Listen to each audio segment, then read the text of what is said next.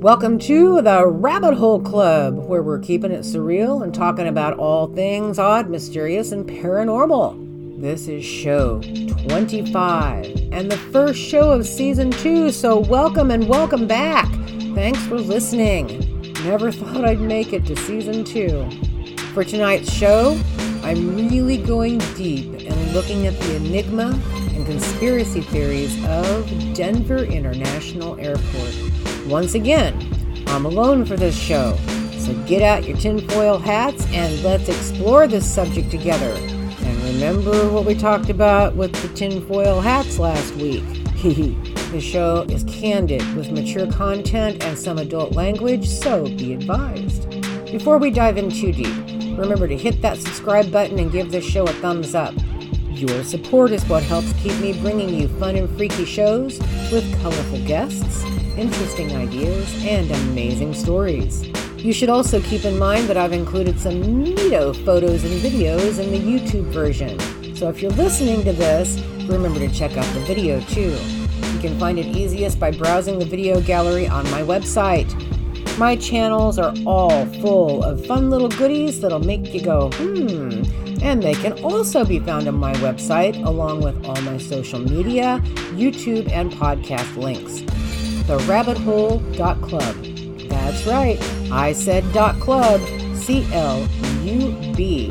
The audio version of this show is also listed with all the podcast distributors under Colleen's Rabbit Hole Club. Colleen, C O L L E E N S. Rabbit Hole Club. You can find me on Apple Podcasts, Spotify, Google Podcasts, Stitcher, Podcast Addict, and so many more. If you or someone you know would like to share a scare, a show idea, a personal experience, or anything else odd and unusual, you can send an email to submit at the rabbit hole dot club. And now, here's the show! Starting out tonight, let's take a look at this week's rabbit reel, perusing bizarre news around the world. First up, mysterious antennas are popping up on mountaintops all over Utah.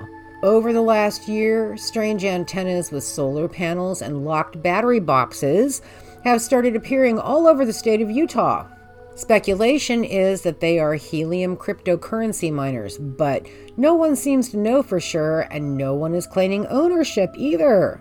Some of those most recently discovered have been on mountaintops, buried in snow with only their antennas visible. Authorities say their appearance have really ramped up over the last couple of months, and they have no idea what they really are or who they belong to. More on this as word comes in. In San Francisco, the Golden Gate Bridge is in the news this month for singing. That's what I said. Singing. Check this out.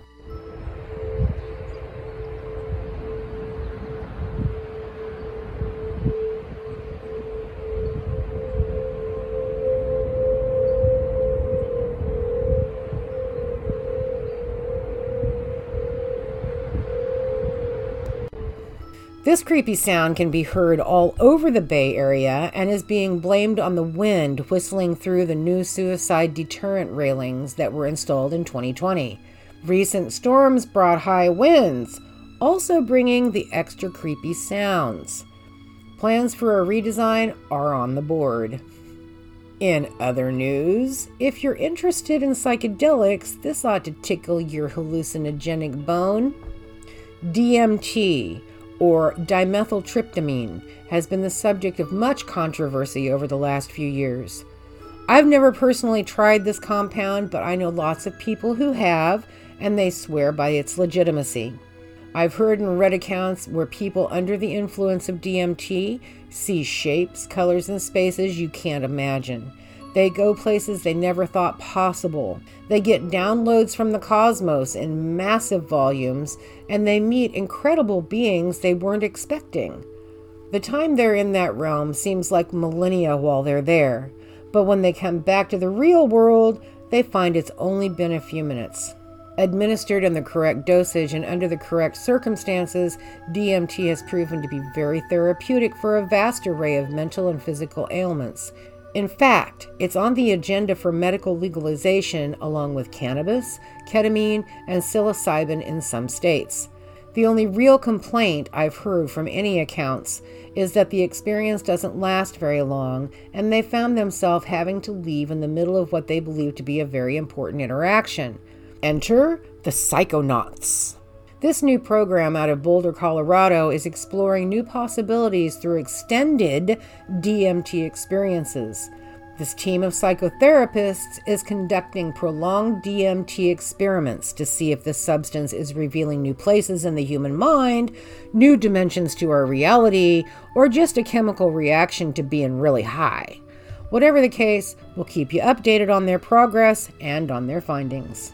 In other news, retired psychotherapist and F B I agent John Edmonds says he's selling his Stardust Ranch home in Arizona for five million dollars because he's tired of his family being terrorized by aliens and entities.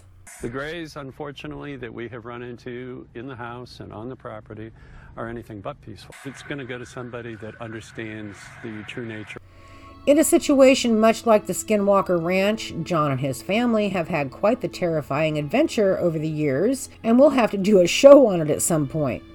He said he's killed nineteen gray aliens while living there, some with his samurai sword. That's right, I said his samurai sword. Other folks say they've had only positive experiences on the property.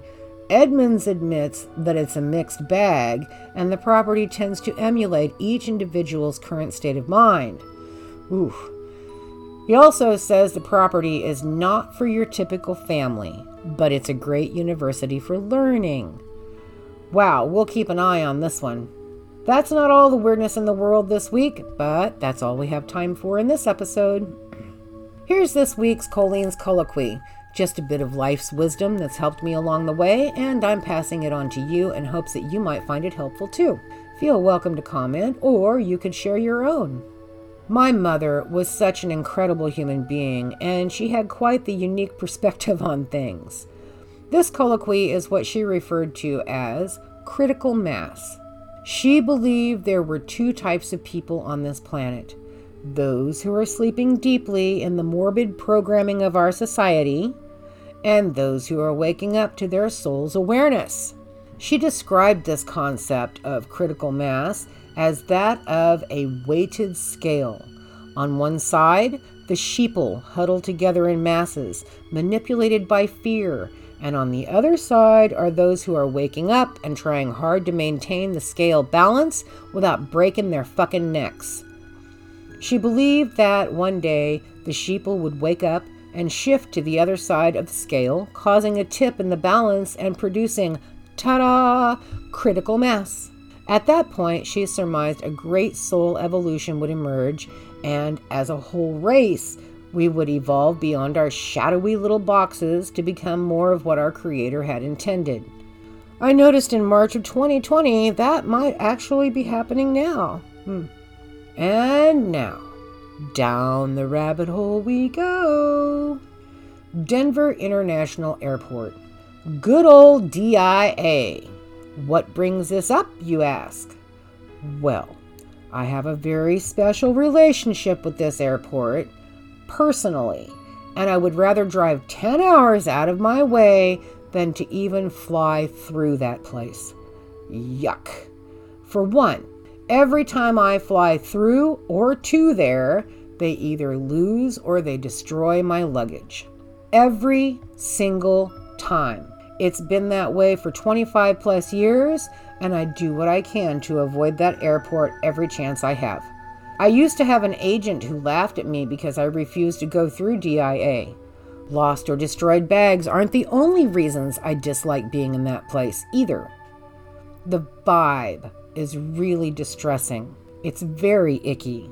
So this last Christmas, I took a trip to Utah to be with my family in the mountains for a good old-fashioned family Christmas. And the only thing really available was, of course, a connecting flight through Denver.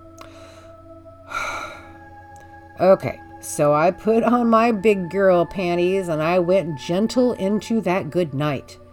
And they lost my bags in Denver.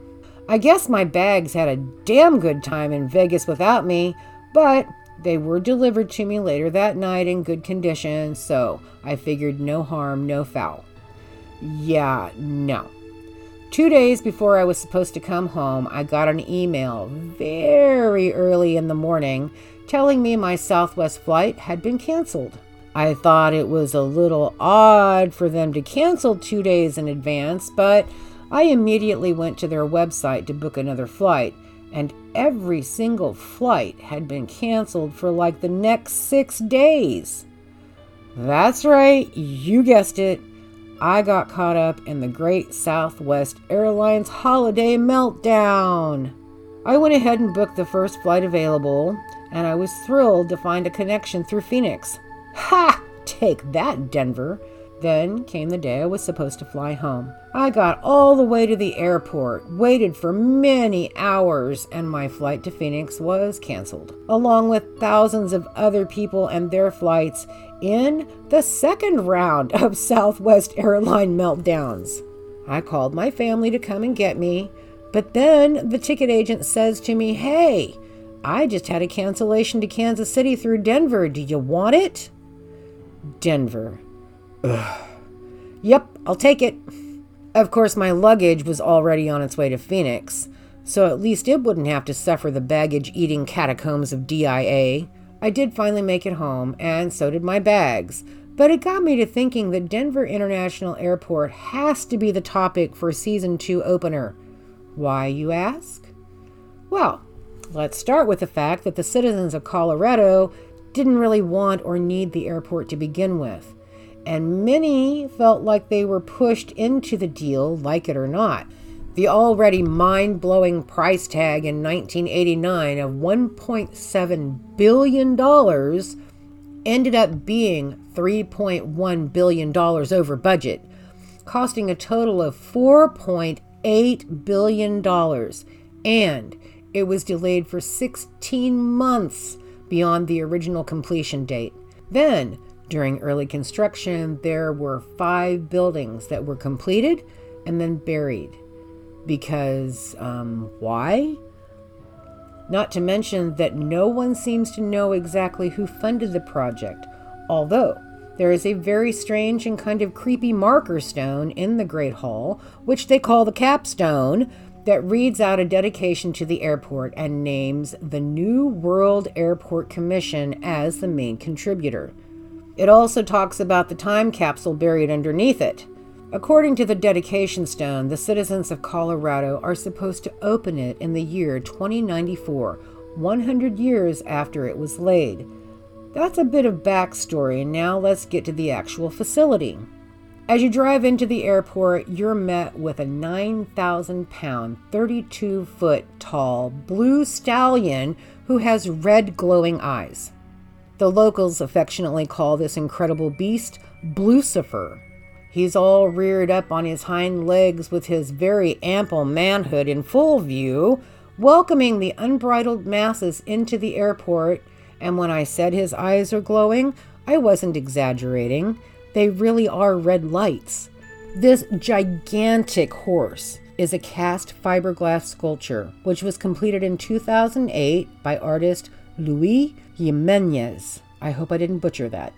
This monstrosity also fell on the artist at his studio and killed him before it was ever installed at the airport.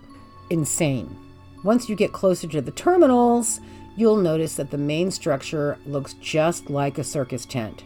Oh wait, architects Jim Bradburn and Curtis Fentress came up with the idea out of necessity and whimsy, and they're supposed to be snow-capped mountains.